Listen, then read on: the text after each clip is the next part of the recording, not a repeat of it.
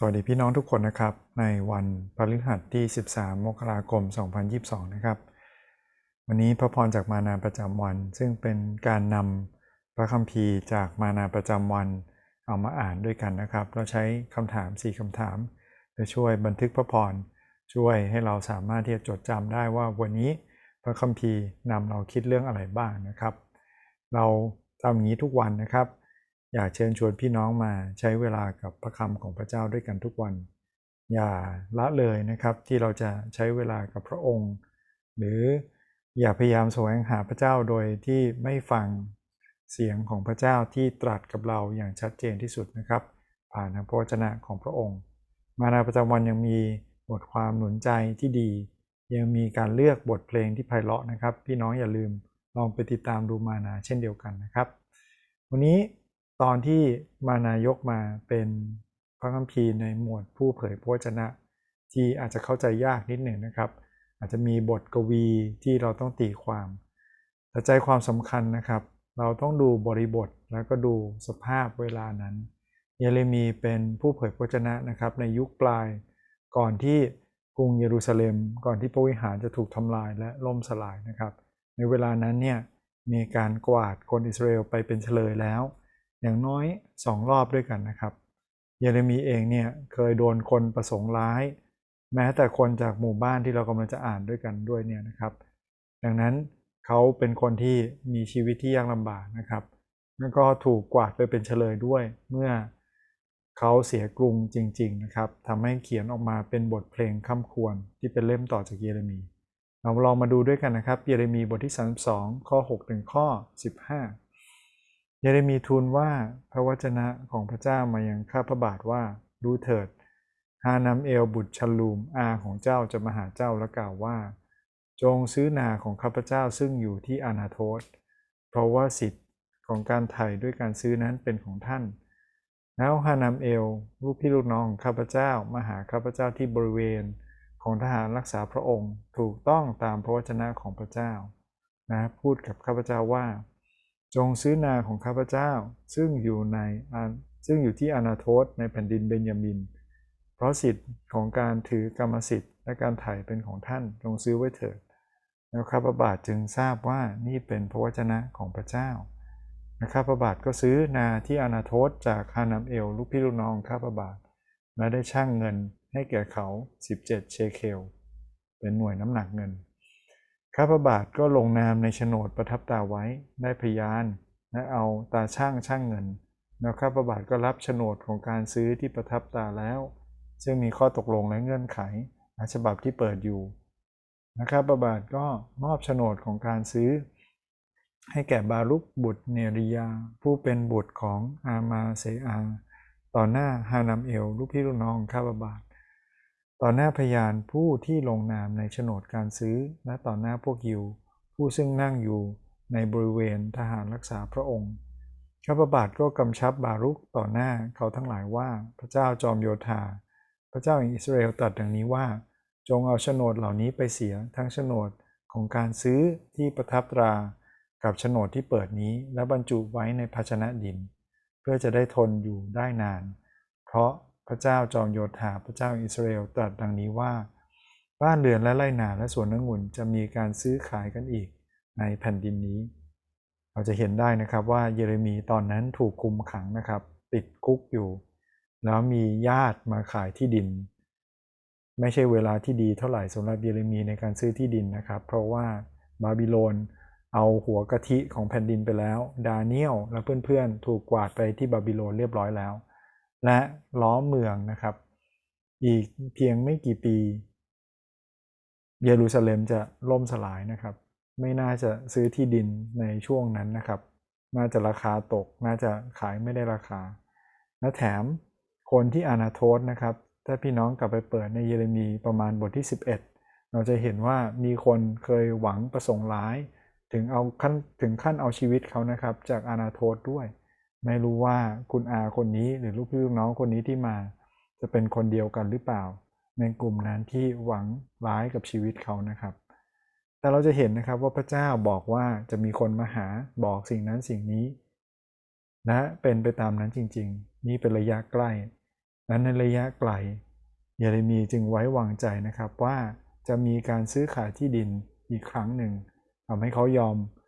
ทำตามนะครับ แล้วก็ ทำตามที่พระเจ้าบอกโดยการซื้อที่ดินในเวลานั้น เราใช้สี่คำถามประจำของเรานะครับคำถามอย่างแรกคือ เรามีอะไรประทับใจบ้าง มีข้อไหนแตะใจเราบ้างไหมหรือมีข้อไหนที่เราจะจดจำไว้นะครับ อาจจะท่องจำก็ได้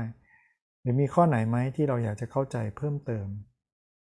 เป็นข้อที่เราสงสัยนะครับ เป็นคำหรือบางทีอาจจะเป็นวลีที่เราสงสัยก็ได้นะครับ สิ่งนี้จะช่วยให้เราจดจำแล้วก็ทำให้เราได้รับพระพรมากยิ่งขึ้นครับ เมื่อเราย้อนกลับมาอ่านตอนนี้อีก เราก็จะมีความเข้าใจลึกขึ้นลึกขึ้นกว่าเดิมสำหรับผมนะครับ สิ่งที่ผมจดไว้อย่างน้อยมีอยู่ 3 อย่างด้วยกันนะครับ อย่างแรกเลยคือพระเจ้าเป็นเจ้าของทุกสิ่งนะครับ พระเจ้าเป็นเจ้าของโลก ก่อนที่จะมีโฉนดก่อนที่มีทุกสิ่ง แต่พระเจ้าทรงประทานโอกาสนะครับ ให้เราได้ครอบครองและดูแล ดังนั้นไม่ว่าเราครอบครองอะไรอยู่นะครับ จงถวายเกียรติพระเจ้าในสิ่งเหล่านั้น เพราะว่าเราตายไปก็เอาไม่ได้ต่อไปไม่ได้นะครับ ต้องส่งให้คนรุ่นต่อไปอยู่ดี เราเพียงเป็นผู้อารักขาครอบครองอยู่เพียงชั่วคราว อย่างที่สองนะครับ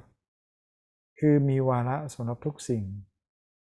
ผมเห็นวัฏจักรนะครับว่าเหมือนอย่างที่ปัญญาจารย์ หรือเหมือนอย่างที่สุภาษิตบอกนะครับ มีเวลาสำหรับทุกอย่าง มีทั้งวาระที่เกิดการศึกสงคราม มีวาระที่รวบรวม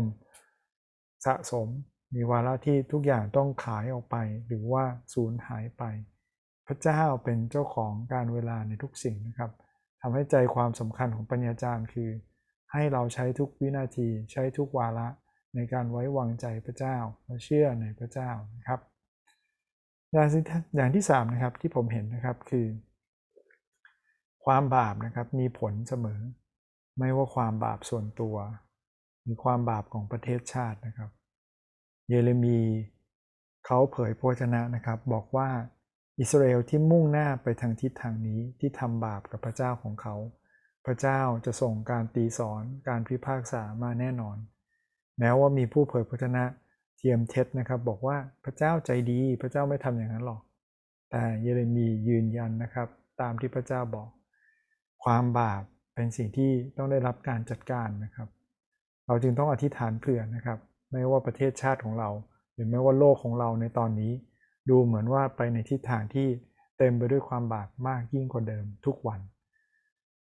พี่น้องมีข้อประทับใจอะไรหรือข้อสงสัยอะไรลองมาแบ่งปันกันดู เช่นเดียวกันนะครับคำถามข้อที่ 2 คือ จากพระคัมภีร์วันนี้เราเห็นลักษณะของพระเจ้าอย่างไรบ้าง เรารู้จักพระเจ้าของเราอย่างชัดเจนขึ้นอย่างไรนะครับ อย่างที่ผมเขียนไว้นะครับคือ อย่างน้อยวันนี้พระคัมภีร์ยืนยันว่าพระเจ้ารู้จักอนาคตของเรา รู้จักในรายละเอียดด้วยว่าจะมีคนมาหาเราและเขามาด้วยเจตนาหรือจุดประสงค์อะไร เพราะพระเจ้าทรงครอบครองโลกนี้อยู่นะครับ พระเจ้าไม่ได้บังคับเราเหมือนหุ่นยนต์ แต่พระเจ้าทรงรู้จักอนาคตของเรา อย่างที่สองนะครับ พระเจ้าไม่เพียงแต่รู้จักอนาคตของเรานะครับ พระเจ้าเปิดเผยให้เราเห็นด้วย ดังนั้นนะครับ คนที่ยิ่งใกล้ชิดติดสนิทกับพระเจ้า เขาน่าจะรู้วันเวลา เขาจะรู้ว่านี่เป็นยุคสุดท้าย นี่เป็นวาระที่พระเจ้าจะเสด็จกลับมาแล้วและน้ำพระทัยของพระเจ้านะครับ มีการยืนยันให้เรามั่นใจด้วย เราจึงไม่แปลกใจนะครับ ในสิ่งที่เราเจอ ไม่ว่าความทุกข์ยากลำบาก ไม่ว่าสันติสุข ไม่ว่าอะไรก็ตาม เรารู้อยู่แล้วนะครับ พระคัมภีร์ยืนยันชัดเจน ในเวลาสิ้นยุคจะเป็นดังนี้นะครับ เราเจออยู่รอบตัวเรา พระเจ้ารู้จักอนาคตของเราแล้วพระเจ้าเปิดเผยน้ำพระทัยของพระองค์กับเรานะครับ ผ่านทางพระวจนะของพระองค์คำถามข้อที่ 3 คือ จากวันนี้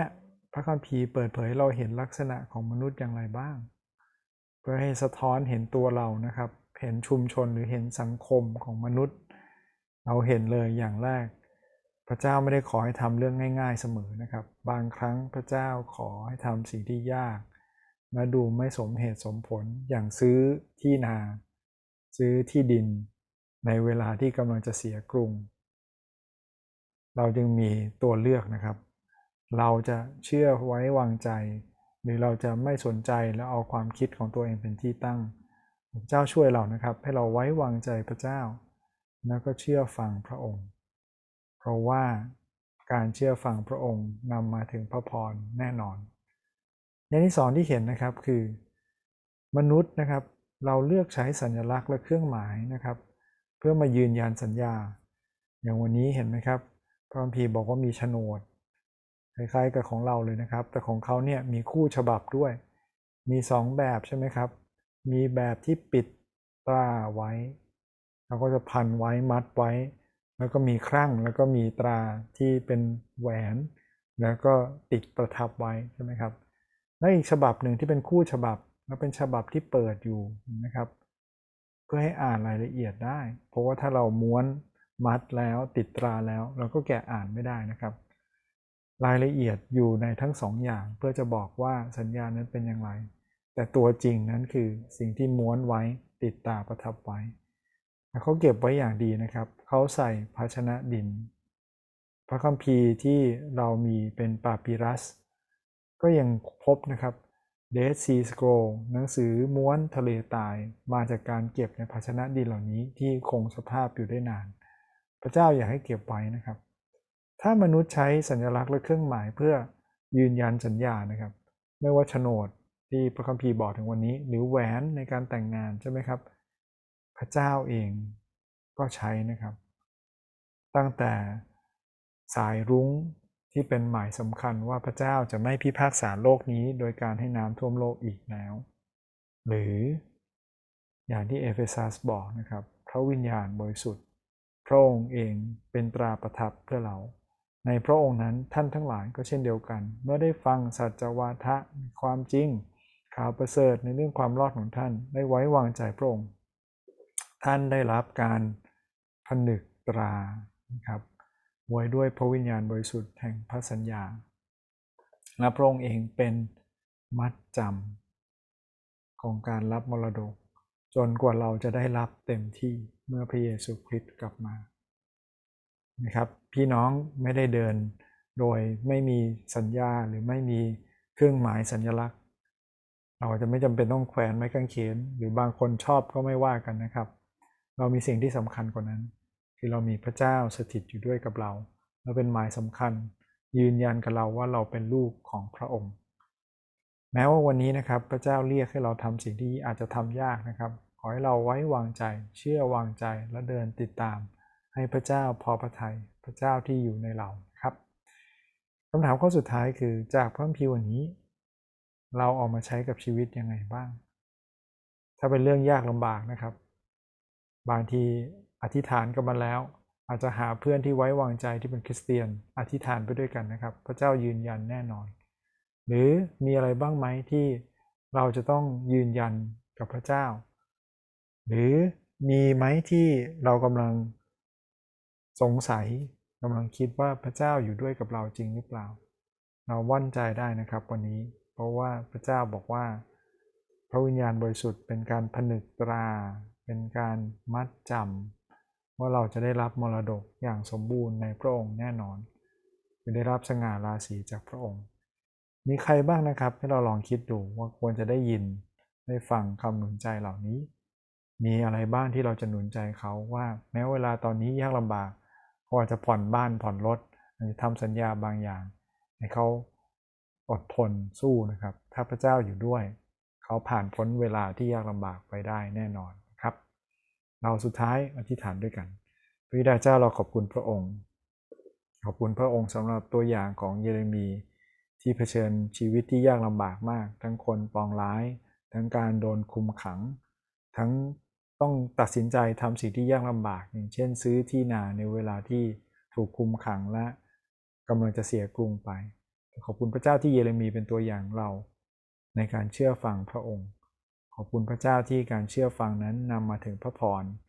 และทำให้ชีวิตของเยเรมีรู้จักความรักมั่นคงของพระองค์ พระบิดาเจ้าเราอยากรู้จักความรักนี้ ขอพระเจ้าช่วยเราพระเจ้าที่เราจะได้ไว้วางใจในพระองค์ ว่าอนาคตทุกวินาทีพระเจ้าทรงรู้จักเราและพระเจ้าทรงจัดเตรียมสิ่งที่ดีไว้สำหรับเราแน่นอนสำหรับทุกคนที่ไว้วางใจในพระองค์นั้นวิดาเจ้าเราขอบคุณพระองค์เช่นกันสำหรับสัญลักษณ์และหมายสำคัญ ที่พระเจ้าทรงให้ไว้กับเรา คือพระวิญญาณของพระองค์เองที่สถิตอยู่ด้วยกับเราพระเจ้าทรงนำเราทุกวันด้วยปัญญาของพระองค์ ขอบคุณพระองค์ร่วมกันในพระนามพระเยซูคริสต์เจ้า อาเมน ขอบคุณพี่น้องทุกคนที่ร่วมติดตามนะครับ ขอพระเจ้าเป็นกำลังในวันนี้ ขอให้พระเจ้าทรงดูแลนะครับ ให้เราสัมพันธ์สนิทมั่นใจในพระวิญญาณพระเจ้า การทรงสถิตอยู่ด้วยที่อยู่กับเราเสมอนะครับ จนกว่าพระองค์กลับมาขอบใจพรครับ สวัสดีครับ